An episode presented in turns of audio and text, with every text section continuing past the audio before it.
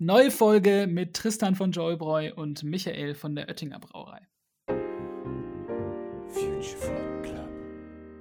Damals sah das Produkt auch noch ganz anders aus. Äh, da war ein sehr plakativer, äh, comicartig gezeichneter Gorilla, äh, sehr muskulös, äh, quasi Arnold Schwarzenegger-Style, äh, mit einem fetten Bierkrug auf der Flasche. Äh, heißt sehr plakativ die Pumper, die Eisenbieger angesprochen und denen gesagt, hey, was bist du eigentlich für ein Mann? Tust auf hart und kräftig und trinkst nach dem, Shake, nach dem Training so ein Strawberry Cream Shake. Ist jetzt nicht sonderlich männlich. Ja, wir sind heute eingestiegen in den Biermarkt und haben uns mal genau angeguckt, was da so gerade passiert. Wir hatten die Ehre, den Tristan zu interviewen. Er ist Gründer von Joybräu, einem funktionellen alkoholfreien Bier.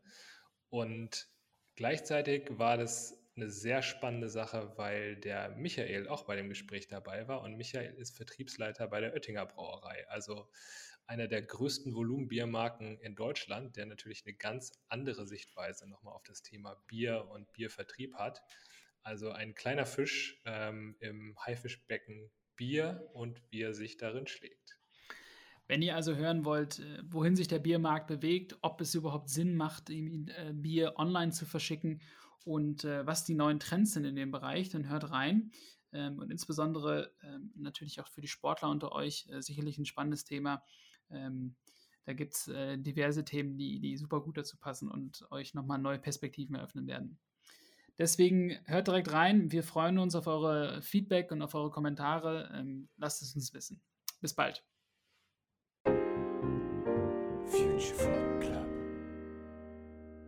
Ja, ein herzliches Hallo an den Tristan und den Michael. Wir haben heute ein spannendes Thema. Es geht um das Thema Bier. Äh, ich möchte zuerst auf den Tristan zu sprechen kommen. Tristan, erzähl doch mal ganz kurz, äh, wer du bist und was ihr mit Joybräu so macht. Lieben gern. Äh, ich bin Gründer und Geschäftsführer von Joybräu.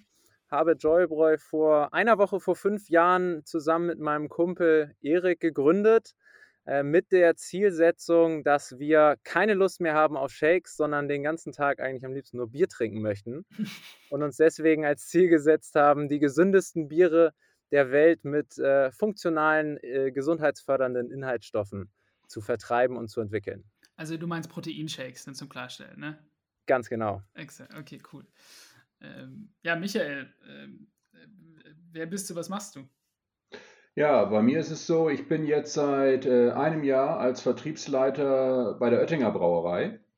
Und äh, von der Historie war ich immer in, Deutsch, in der deutschen Konsumgüterlandschaft unterwegs, äh, war auch mal bei Holsten Karlsberg als Vertriebsgeschäftsführer, sechs Jahre lang aus der Helikopterperspektive Nielsen Marktforschung. Das heißt, alles das, was da an neuen Produkten kommt, mir von oben angeguckt. Äh, ja, Tristan, Erik und ich haben uns in der Ende der Nielsen-Zeit äh, mal getroffen. Und äh, es ist einfach ein persönliches Hobby geworden, äh, Interesse, Neugier äh, was die Jungs da so fabrizieren. Und von daher ja, freue ich mich, dass ich heute dabei sein darf. Spannend. Ähm, nochmal Schwenk zurück, Tristan, zu, zu Joybräu. Du hattest am Anfang schon erzählt, ihr habt keine Lust mehr auf die Proteinshakes. Ähm, was macht denn Joybräu so besonders für die Hörer, die das jetzt noch nie irgendwie gesehen haben? Joybräu nimmt letztendlich Bier und äh, kombiniert das Ganze mit Functional Food. Also letztendlich Nahrungsergänzungen und gesundheitsfördernden äh, Nahrungsmitteln wie zum Beispiel Protein, Vitamin. Da haben wir uns als Ziel gesetzt, quasi die Genusskomponente in den Supplement-Bereich reinzubringen mit unserem absoluten Lieblingsgetränk, nämlich Bier. Das Ganze natürlich zu 100% alkoholfrei, damit es dem Sportler auch wirklich was bringt, sodass du nach dem Training oder nach einem langen aktiven Tag nicht mehr äh, auf äh, Kapseln und äh, künstliche Shakes zurückgreifen musst, sondern das Feierabendbier komplett ohne schlechte, schlechtes Gewissen genießen kannst. Würdest du das jetzt so die Fortsetzung nennen von dem, was man auch schon im Biermarkt sieht, nämlich also alkoholfrei und auch sozusagen isotonische Getränke, ähm, Weizenbiere etc., was man in den letzten Jahren gesehen hat? Ähm, oder geht der da jetzt im Grunde nochmal eine Stufe weiter? Definitiv. Wir setzen auf den Trend Bier als Sportgetränk auf, der in Deutschland ja durchaus schon bekannt ist. Bei jedem Marathon, bei jedem größeren Sportevent siehst du alkoholfreie isotonische Biere. Wir denken das Ganze weiter für den ja, modernen Konsumenten von morgen, der eben noch deutlich mehr sich mit Ernährung auch auseinandersetzt und äh, ja, auf Natürlichkeit wird setzt und äh, deswegen eine ja, natürlich gebraute, leckere Alternative zu den künstlichen Nahrungsergänzungsmitteln sucht. Und also ist es vor allem Protein oder was ist jetzt in dem Portfolio, also was, was kann das Bier noch? Protein ist ganz klar unser äh, Bestseller, war auch das Produkt, an dem wir am längsten geforscht haben. Das waren über zweieinhalb Jahre Forschung gemeinsam mit der TU Berlin. Das Produkt mittlerweile auch in Teilen patentiert. Also da steckt richtig äh, brauereitechnologische Innovation auch drin. Mhm. Und äh, da haben wir mittlerweile verschiedene Varianten, quasi von der Abstufung her, ähnlich wie du es auch bei Riegeln beispielsweise kennst. 7 Gramm Protein, 15 Gramm Protein, 21 Gramm Protein, je nach Anwendungszweck und Nutzenbedürfnis des Konsumenten. Und äh, darüber hinaus sind wir gerade dabei, das Portfolio auch äh, in der gesamten Functional Range sozusagen weiterzudenken. Wir haben ein Vitaminbier letztes Jahr auf den Markt gebracht, äh, speziell für Veganer, auch mit Vitamin B12. Äh, auch als Immunboost gedacht, gerade während der Corona-Zeit. Aktuell entwickeln wir an einem CBD-Bier. Also es wird immer funktionaler und ja auch innovativer, was dann die funktionalen Ingredients anbelangt. Kannst du uns da nochmal so ein bisschen tiefer reinführen? Wie, also wie kommen die funktionalen Ingredients ins Bier rein? Weil der, der Michael ist jetzt äh, sozusagen von der Oettinger Brauerei, ist ein Bierveteran, da Stichwort Reinheitsgebot, da müsste jetzt ja normalerweise so eine gewisse Reibung entstehen. Ist das? ja, es ist eine gewisse Reibung. Äh, beim Proteinbier ist es tatsächlich so, dass wir auch offiziell behördlich die Erlaubnis bekommen haben, das Ganze als Bier äh, respektive Proteinbier auch zu vermarkten. Ach, das muss man äh, da sozusagen anmelden. Muss man sich freigeben lassen. Das, Ach, äh, da gibt es das okay. Äh, sogenannte vorläufige Biergesetz. Und im Rahmen dieses Biergesetzes kann man sich behördliche Erlaubnisse ge äh, Erlaubnis geben lassen, äh, Produkte eben auch unter der Be Bezeichnung Bier laufen zu lassen, wenn man äh, den Biercharakter nicht signifikant äh, beeinflusst und sich eben an gewisse Regeln hält. Äh, sprich, dass das Produkt im Grundcharakter noch Bier bleibt. Das ist eine sehr individuelle Entscheidung der Behörde natürlich. Äh, aber dadurch, dass wir eben auf ausschließlich natürliche Inhaltsstoffe setzen, das Ganze komplett vegan auch gestaltet haben und letztendlich nur Inhaltsstoffe, die in kleinem Maß auch schon auf natürlicher Weise im Bier enthalten sind, äh, quasi durch einen eigens entwickelten Prozess erhöhen, hat die Behörde dann gesagt, das könnt ihr machen und das dürft ihr auch in Deutschland Bier nennen. Und da, also dann ist jetzt nicht, das ist jetzt nicht Whey-Protein, das ihr ins Bier kippt und dann ist mehr Protein drin, sondern also was ist es dann in dem Bier, das, was der Proteingehalt steigt? Das will ich nicht ganz kapieren. Um Gottes Willen, nein. Also wenn du Whey in Bier reinkippst, haben wir natürlich auch versucht, so haben wir angefangen, gebe ich ganz offen zu. Äh, dann wird das eher so, ja, wie sehr muffiger, etwas vergammelt riechender Brotteig. Also kann ich nicht empfehlen. äh, was wir äh, letztendlich nutzen, sind vegane Aminosäuren sprich die Bausteine der Proteine, äh, wo wir eine ja, eigene Matrix entwickelt haben, in spezieller Zusammensetzung, äh, optimiert für einen Sportler, aber auch eben optimiert auf die Geschmackszusammensetzung des Bieres, dass das alles auch gut harmonisiert und sich auch nicht negativ auf die Bierkomponenten wie zum Beispiel den Schaum auswirkt, äh, mhm, wo zum Beispiel die Proteine auch im herkömmlichen Bier eine ganz äh, spezielle Rolle spielen. Also das war ein sehr äh, komplexes Unterfangen. Michael, du warst bei Karlsberg vorher, jetzt bei Oettinger. Das sind ja Giganten in der Bierwelt. Ist das nicht total frivolos, was die Jungs in Hamburg machen? Äh, ja, das macht dieses, äh, dieses herrliche Produkt so spannend. Ne? Ich meine, auf der einen Seite hast du das Reinheitsgebot von 1516.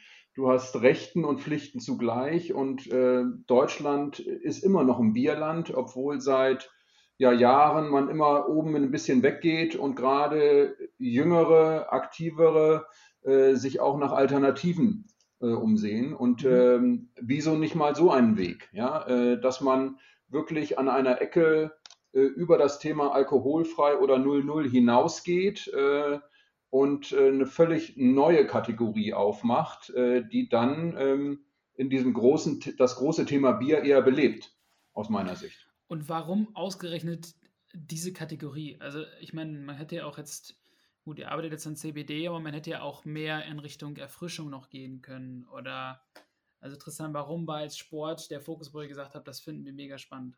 Ja, also nicht zuletzt ganz klar aus Eigeninteresse. Wir sind absolute Sport-Junkies und äh, haben uns immer eine Alternative zu diesen sehr süßen künstlichen Proteinshakes gesucht und gewünscht. Heißt, ähm, die Grundidee kam einfach aus Eigennutz. Äh, darüber hinaus ist es aber auch so, dass Protein nach wie vor der, das größte Trendsegment, auch das größte Wachstumssegment im Bereich Functional Food ist und äh, dementsprechend natürlich auch das Marktpotenzial am größten ist.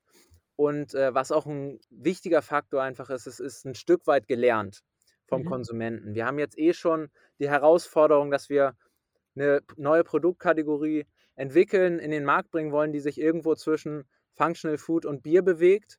Und äh, das ist schon schwer in die Köpfe reinzukriegen. Da ist eine gewisse Grundskepsis der Konsumenten definitiv da. Wenn wir uns da jetzt auf nischige Themen wie CBD beispielsweise direkt am Anfang konzentriert hätten, dann wäre, glaube ich, der Markteintritt noch deutlich schwerer gewesen. Und ich habe gesehen, Tristan, du hast ja auch sozusagen nicht aus der Uni rausgegründet ähm, oder ihr. Ähm, wann war für dich der Punkt, wo du gesagt hast, so jetzt, jetzt springen wir sozusagen? Ich glaube, du warst vorher bei einem großen Reedereikonzern. Äh, also das ist ja genau das Gegenteil. Also nicht Food und auch nicht Startup sozusagen. Wann bist du dann gesprungen oder was, was gab dann den Kick gegeben? Ja, also mein Mitgründer Erik und ich haben eigentlich relativ schnell gemerkt, dass Großkonzern nicht so wirklich das für uns ist. Und äh, jetzt rückwirkend betrachtet sagen wir immer, wir haben dort äh, fünf Jahre lang das gelernt, was wir nicht machen möchten. Und äh, das hat uns jetzt äh, ja auch für die aktuelle Zeit sehr, sehr gut vorbereitet, weil wir eben ja jetzt versuchen, ein Unternehmen aufzusetzen, das sehr, sehr viel schlanker denkt, sehr viel weniger Politik, Prozesse etc. auch integriert und einfach in Richtung Fortschritt und Proaktivität versucht zu agieren äh, mit den richtigen Mentoren an der Hand, weil uns doch auch sehr bewusst ist, dass wir noch sehr jung sind, dass wir branchenfremd sind. Heißt, da versuchen wir jetzt einfach ähm, ja, ein Konstrukt aufzusetzen, was mehr unserem Weltbild äh, entspricht und äh, in dem wir auch wirklich die Möglichkeit haben, uns komplett selbst zu entfalten und äh, ja, wirklich unseren großen Leidenschaften, die eben Sport und Bier sind, auch zu 100 Prozent nachzugehen. Jetzt, also erzähl doch mal, wie seid ihr denn da jetzt so in den Markt reingestartet? Weil du sagst ja, okay, das ist jetzt schon nochmal ein neues Level auch für die Kunden. Das ist jetzt schon was anderes als äh, sozusagen das alkoholfreie Bier nach dem Sport, sondern es geht ja nochmal weiter, es hat eine Funktion. Äh, wie erklärt ihr das und ähm, ja, wie wird es angenommen von den Kunden? Wir sind bewusst sehr, sehr nischig in den Markt reingegangen zum Anfang. Damals sah das Produkt auch noch ganz anders aus. Äh, da war ein sehr plakativer, äh, comicartig gezeichneter Gorilla, äh, sehr muskulös, äh, quasi Arnold Schwarzenegger-Style, äh, mit einem fetten Bierkrug auf der Flasche. Äh, heißt sehr plakativ die Pumper, die Eisenbieger angesprochen und denen gesagt: Hey, was bist du eigentlich für ein Mann? tust auf hart und kräftig und trinkst nach dem, Shake, nach dem Training so einen Strawberry Cream Shake. Ist jetzt nicht sonderlich männlich. Also sehr viel mit Humor auch dort gespielt das Ganze äh, D2C online vertrieben und wir haben tatsächlich einen riesengroßen Boost zum Start darüber bekommen, dass wir den Markteintritt auf der FIBO in Köln, das ist die weltweit größte Fitnessmesse, gelauncht haben. Äh, damals noch äh, völlig äh, chaotisch und last minute äh, quasi die 80 Prozent unseres Stammkapitals in einen äh, Stand auf der FIBO gesteckt, bevor wir überhaupt eine einzige Flasche verkauft hatten. Ähm, aber dann eben auf diesem Mini-Stand äh, den Innovationspreis der FIBO und der Fitnessbranche im Allgemeinen äh, als innovativstes Supplement-Produkt des Jahres gewonnen, was natürlich PR-seitig äh, ein Riesenboost war und äh, wir uns dann im ersten Jahr vor, vor Orders kaum retten konnten. Und wo steht ihr dann heute? Also FIBO war vor, wann war das? Zwei, drei Jahren? Das war vor rund zweieinhalb Jahren. Ja. Seitdem äh, sind ging wir, das noch. Damals waren wir noch, äh, ja, Erik und ich alleine im, im Keller meiner Großeltern. Und äh, jetzt aktuell stehen wir bei zehn Mitarbeitern, äh, waren auch zwischenzeitlich mal deutlich mehr, konzentrieren uns jetzt aber aktuell wieder als äh, ja, primäre D2C-Brand auf den E-Commerce und ähm, ja, haben bis dato rund eineinhalb Millionen Flaschen verkauft und es tatsächlich international schon bis nach Korea oder Japan geschafft. Cool, okay. Jetzt, Michael, Direct-to-Consumer das ist ja so ein Buzzword in der Szene von neuen Food-Startups. Ist das das erste Mal, als du das von gehört hast, so wie, wie, wie, hast du, wie denkst du darüber nach? Weil Bier online verschicken ist doch eigentlich totaler Humbug, oder? Ähm, ja, du hast es auf den Punkt gebracht. Ne? Das, ähm, das Gebinde und diese ganze Politik, die in Deutschland damit eine Rolle spielt, äh, macht das Ganze sehr kompliziert. Ne? Du hast einen Mehrwegartikel, das heißt, da geht, wird irgendwas rausgeschickt und dann bekommst du aber auch irgendwas zurück und du bist verpflichtet, es zurückzunehmen. E, egal, ob das eine Dose ist äh, oder eine Glasflasche. Äh, und ähm, dieser Kreislauf, der will erstmal bedient sein. Äh, und das macht dann auch für ein kleines Unternehmen das Ganze so kompliziert ähm, und ähm, ja, schwierig in, in dem Marktzugang. Und deswegen ist ja bis heute das Thema Lebensmittel B2C steckt immer noch in den Kinderschuhen in Deutschland. Äh, ich glaube, die hochpreisige Spirituose hat es ganz gut hingekriegt, äh, aber danach reißt es auch sehr schnell ab und mhm. gerade bei einem klassischen Artikel wie Bier, ja, es ist Flaschenzählen. Ne? Und äh, die Craft-Biere haben sich hier so ein bisschen etablieren können, äh, aber äh, gerade ein beratungsintensiverer Ansatz äh, wie bei Joybroy ähm, ist da natürlich dafür sehr gut geeignet, weil ich mich ja. erstmal informieren kann und dann äh, bekomme ich es auch in irgendeiner Form, äh, bevor ich in dieser riesigen Bierlandschaft ähm, im Lebensmittelhandel oder im Supermarkt ähm, auf die Suche gehen muss. Wenn du das jetzt vergleichst mit, ich kenne mich jetzt im Oettinger Produktportfolio nicht aus, aber vielleicht bei Mitbewerbern oder generell aus deiner Erfahrung auch von Nielsen, hm, was, also wie entwickelt sich Joybräu im Vergleich zu einer Marke, die im Konzern sozusagen lanciert wird? Also wenn jetzt, es gibt ja jedes Jahr neue alkoholfreie Alternativen von großen Brauereien, würdest du sagen, dass Joybräu da, sagen wir mal, sich deutlich besser entwickelt oder dass sie einfach nicht die Marketing-Power haben und vielleicht dann nicht ganz so schnell wachsen können, wie wenn jetzt, ich glaube, Carlsberg hat jetzt 0.0 irgendwie gerade groß lanciert letztes Jahr. Ähm, wie würdest du das einschätzen? Also es ist weiterhin so, dass ähm, bei Innovationen oder neuen Sorten, äh, neuen Gebinden, die auf den Markt kommen, acht von zehn scheitern. Ja, das heißt, mhm. äh, da ist äh, eine Fehlerquote da. Äh, und je, je, mehr ich mich differenziere, äh, je eigenständiger, einzigartiger ich bin, desto größer ist ähm, mittelfristig, langfristig äh, sind die Erfolgsaussichten. Und da ist Joybräu ein komplett eigenständiger Ansatz gelungen gegenüber den Themen, die häufig im Bierbereich, sicherlich auch aufgrund des Reinheitsgebotes in der Vergangenheit äh, an der Tagesordnung waren. Ne, da geht es in Richtung alkoholfrei, dann geht es in Richtung 0-0 ähm, zu alkoholfrei, die Biermischvarianten, die da sind, Fassbrausen, äh, Variationen gibt es eine Menge, äh, aber diese Einzigartigkeit zu, ähm, äh, zu behalten, äh, das wird eine der Stärken von Joyboy in der Zukunft werden. Der Elefant für mich im Raum ist so ein bisschen, warum ist der Deutsche so sozusagen fokussiert auf das Reinheitsgebot. Also ich meine, in Belgien gibt es irgendwie mehr Biere als Menschen gefühlt, ja. Also die brauen mit allen möglichen Krimskrams und da interessiert keinen, ob da jetzt nur die drei Zutaten drin sind. Glaubst du, dass das Kreativität und irgendwie neue Innovationen behindert, diese Fokus auf die Tradition des Reinheitsgebots, Michael?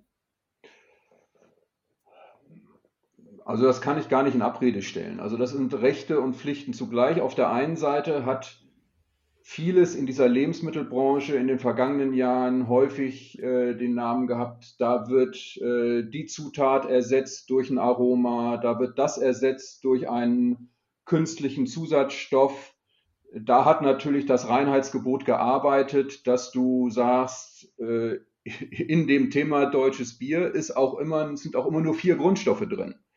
Ähm, da sind äh, im Ausland äh, mussten die Brauereien ganz andere Wege gehen, weil mhm. viel mit Hopfenölen oder mit anderen Sachen gearbeitet wird. Ja, ähm, auf der anderen Seite, zwei Seiten der Medaille, ähm, ist diese, diese Innovationsfreude, hat immer auch so, ein, so einen Dämpfer bekommen. Das hat, glaube ich, Jahrzehnte gedauert, äh, dass Brauer äh, in ihren Leitungen Limonade bereits äh, zum Radler vermischt haben und nicht gesagt, wenn, dann kommt zu diesem heiligen äh, Bier in der Kneipe erst äh, die Limonade dazu, aber bitte vorher nicht in meine Leitung. Ja. In meine Leitung, okay. ähm, ja, auch mal interessant sozusagen die Perspektive zu sehen. Jetzt, was mich natürlich auch noch interessiert, Tristan, Bier online verschicken. Also für die Hörer, ich hatte die, ähm, die Ehre, dass ich am Samstag ein Paket abholen durfte und da war tatsächlich einmal ganz stumpf ein Kasten drin. Ähm, ich glaube, es war so ein schwarzer Kasten, den auch andere Craftbeer-Brauereien benutzen, ähm, weil die wahrscheinlich nicht jeder dann irgendwie seinen individuellen Kasten haben möchte. Aber ich dachte mir, also erstens der arme DHL-Mann, der ist wahrscheinlich richtig ausgeflippt. Das ging dann zum Paketshop. Aber ähm, lohnt sich das am Ende? Weil es ist ja ultra schwer. Ja, also da haben wir tatsächlich den Vorteil, dass DHL nicht differenziert äh, bei Paketen bis äh, 20 Kilo und da sind wir drunter. Mhm. Heißt, ähm, da ist, ist, jetzt nicht der große Kostenblock, der dazukommt, aber du hast natürlich generell recht.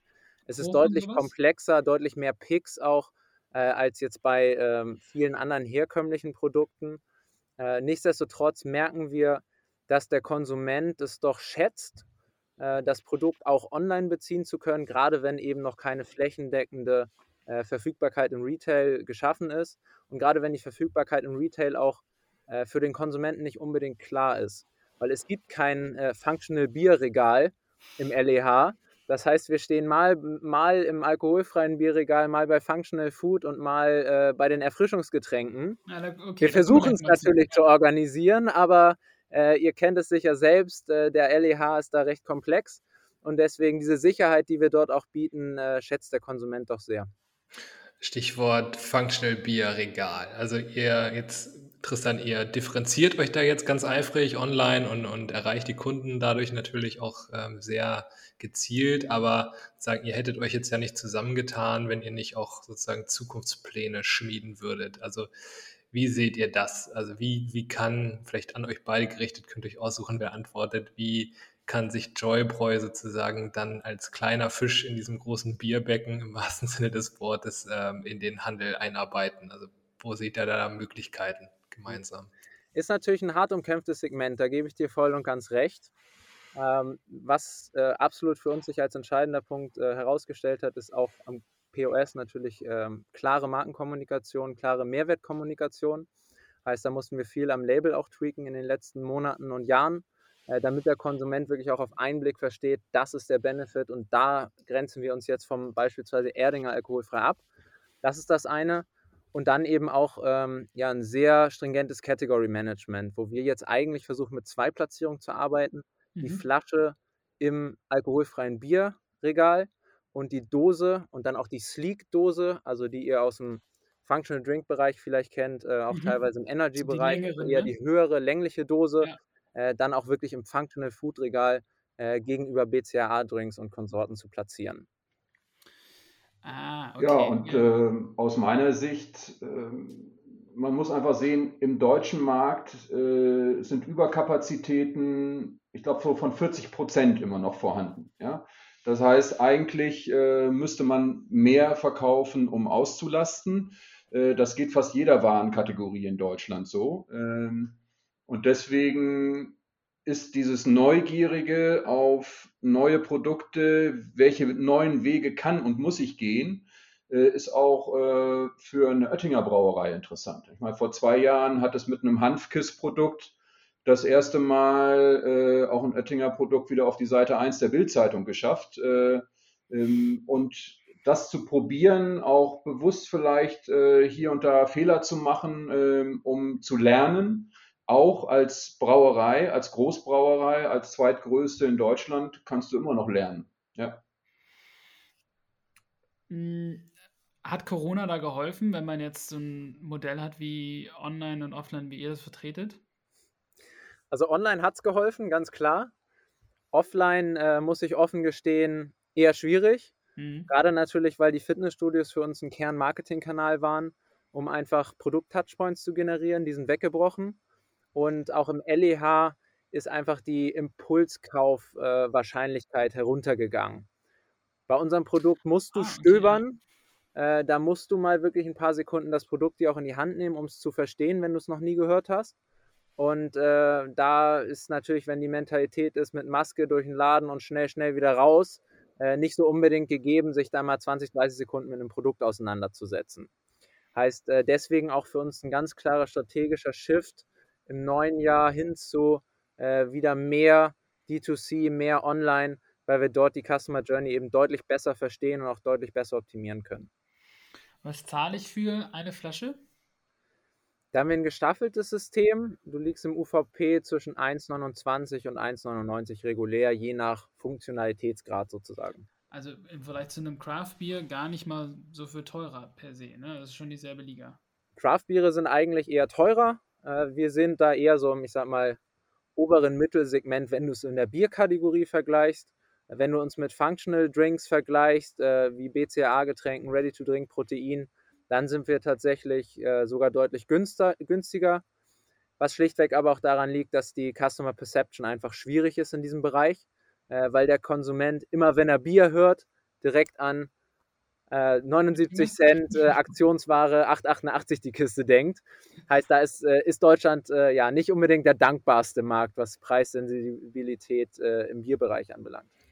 Mich würde jetzt nochmal interessieren, wie denkt ihr so diese, diese Zukunft? Weil hier geht es ja auch so ein bisschen um Zukunftsszenarien bei uns immer. Wie denkt ihr so diesen Biermarkt jetzt weiter, wenn man sich das in den nächsten Jahren anguckt? Also wenn ihr jetzt dort ganz neues Angebot schafft, sind das jetzt klassische Biertrinker, die Sport machen, die zu eurer Marke wechseln? Oder holt ihr jetzt da ganz andere Kunden sozusagen ähm, ins Bierregal, die vorher vielleicht gar kein Bier konsumiert haben? Das würde mich nochmal interessieren. Also primär tatsächlich letzteres. Wir geben den Functional Food, den Mindful Drinkers eine Bieralternative, die zu ihrem aktiven Lebensstil passt und äh, ja eben diesen Biergenussaspekt ermöglicht.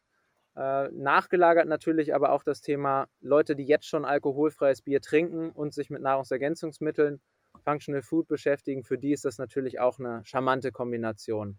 Aber im Kern holen wir die Nutrition-Fans ab. Okay, also ihr habt auf eurer Website auch, sieht man ziemlich viele Frauen im, im Fitness-Outfit. Ist das auch, ähm, also ich glaube, das ist auch allgemein ein Trend, dass Frauen vermehrt Bier trinken durch andere Alternativen. Aber ist das bei euch auch ein großes Thema oder sind die meisten Kunden eher Männer?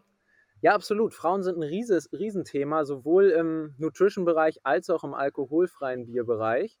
Und äh, die versuchen wir auch ja, ganz explizit abzuholen und kriegen da tatsächlich auch ja, mehr und mehr sehr positives Feedback. Ist denn der Split von Frauen größer als der von Männern?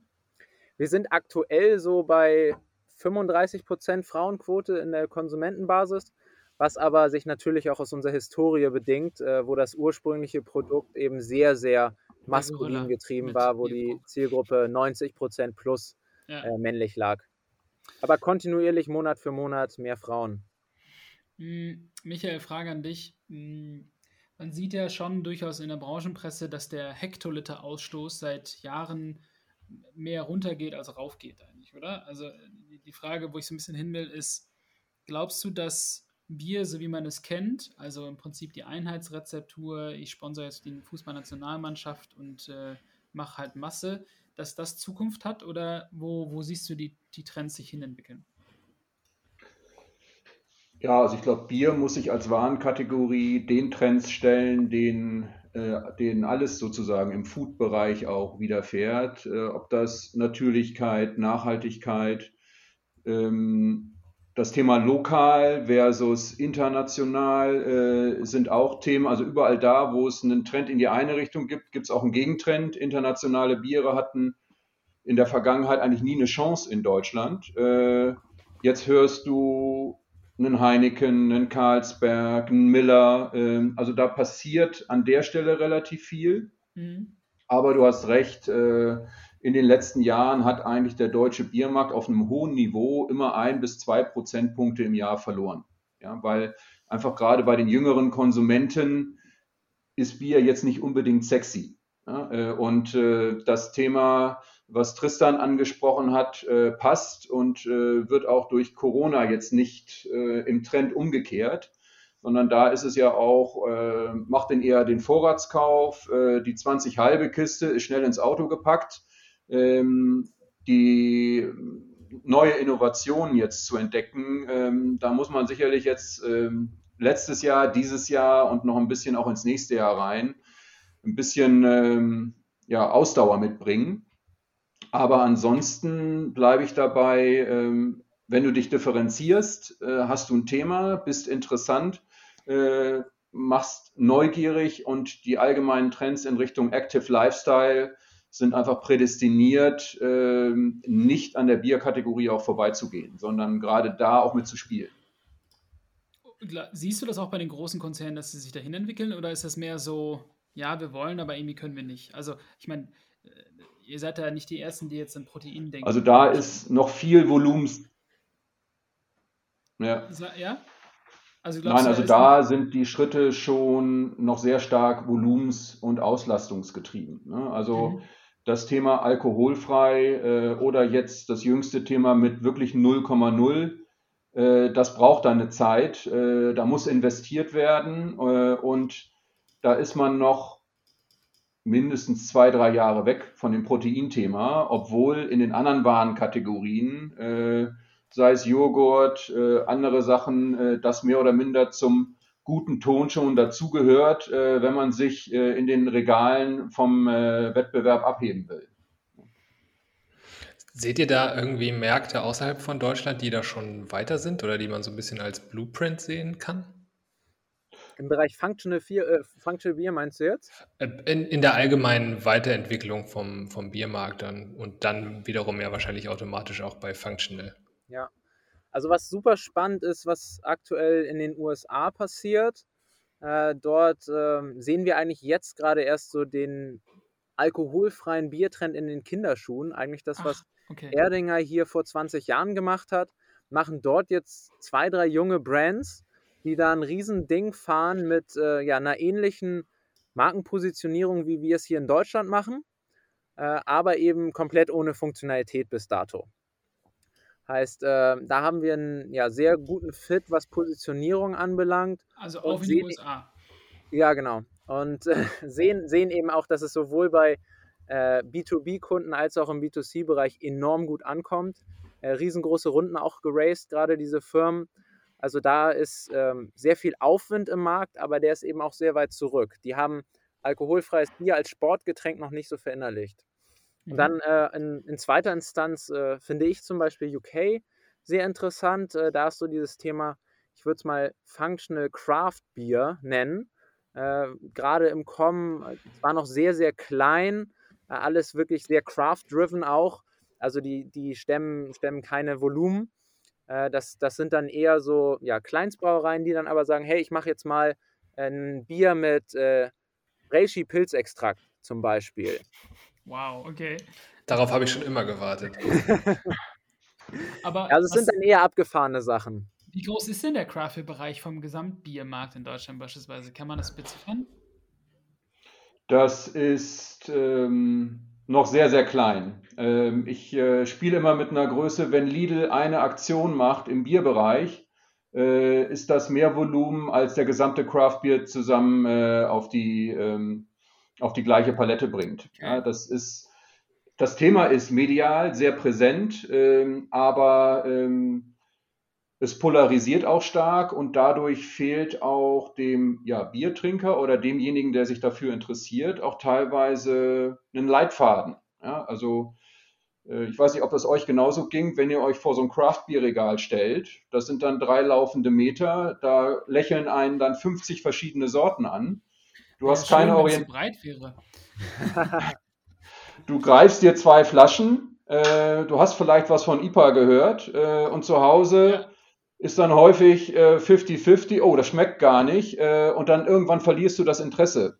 Also du musst eine Führung auch am Regal hinkriegen, äh, das steckt auch noch in den Kinderschuhen, aber auch da natürlich Potenziale, äh, die ähm, dem Thema Bier auch in Deutschland insgesamt gut tun werden.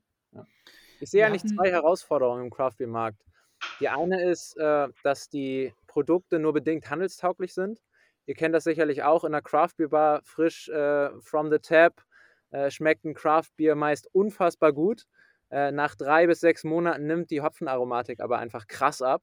Mhm. Das heißt, äh, von der Laufzeit her sind die einfach äh, nicht unbedingt dafür geeignet, gerade weil es keine Schnelldreher sind aktuell.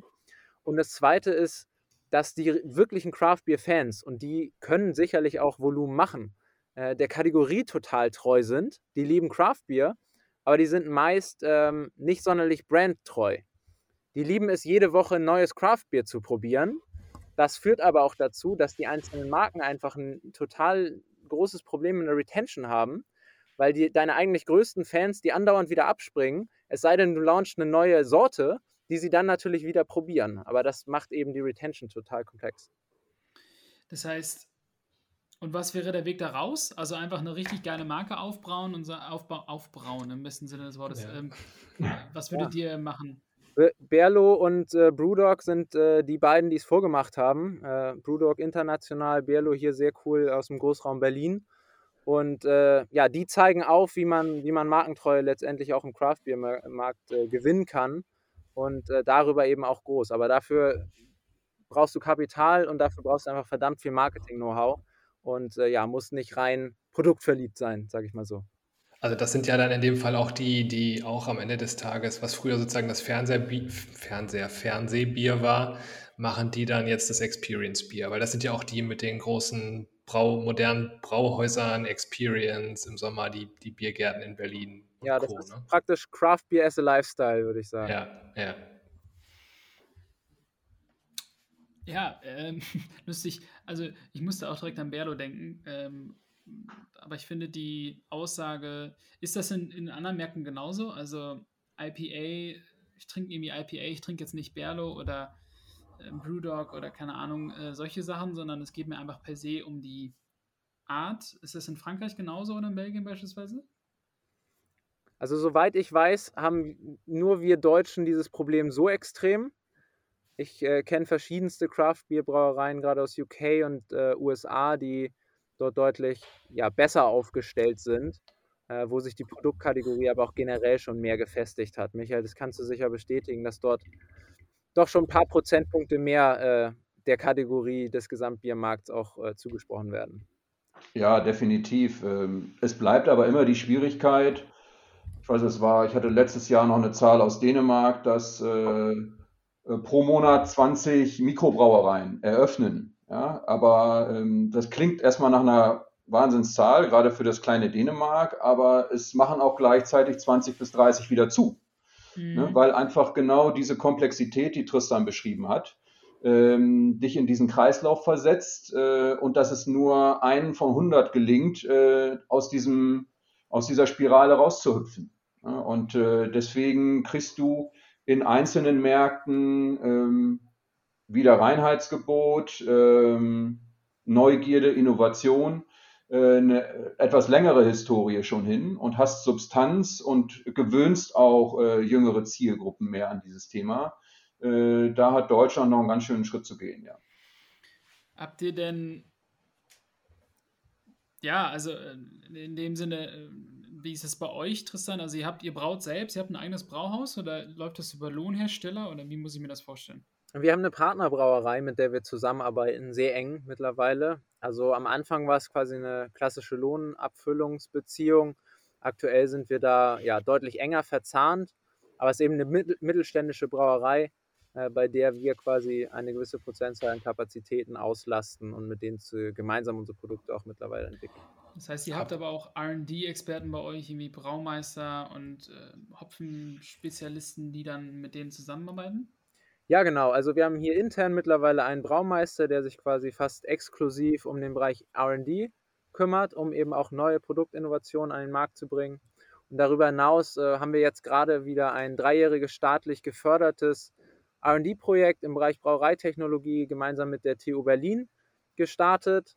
Äh, heißt, auch dort haben wir wieder tatkräftige Schützenhilfe aus der Hauptstadt, äh, um unsere Produkte weiterzuentwickeln und auch neue Produkte an den Markt zu bringen. Und also in Deutschland gibt es ja unheimlich viele Brauereien. Insofern das Scale-up-Szenario, wenn das jetzt so gut funktioniert, wie ihr euch das wahrscheinlich wünscht, dann könntet ihr auch wahrscheinlich jetzt bei dem aktuellen Partner nochmal mehr Kapazität füllen und vielleicht dann natürlich im weiteren Schritt auch zu größeren Brauereien gehen, die euch dann helfen.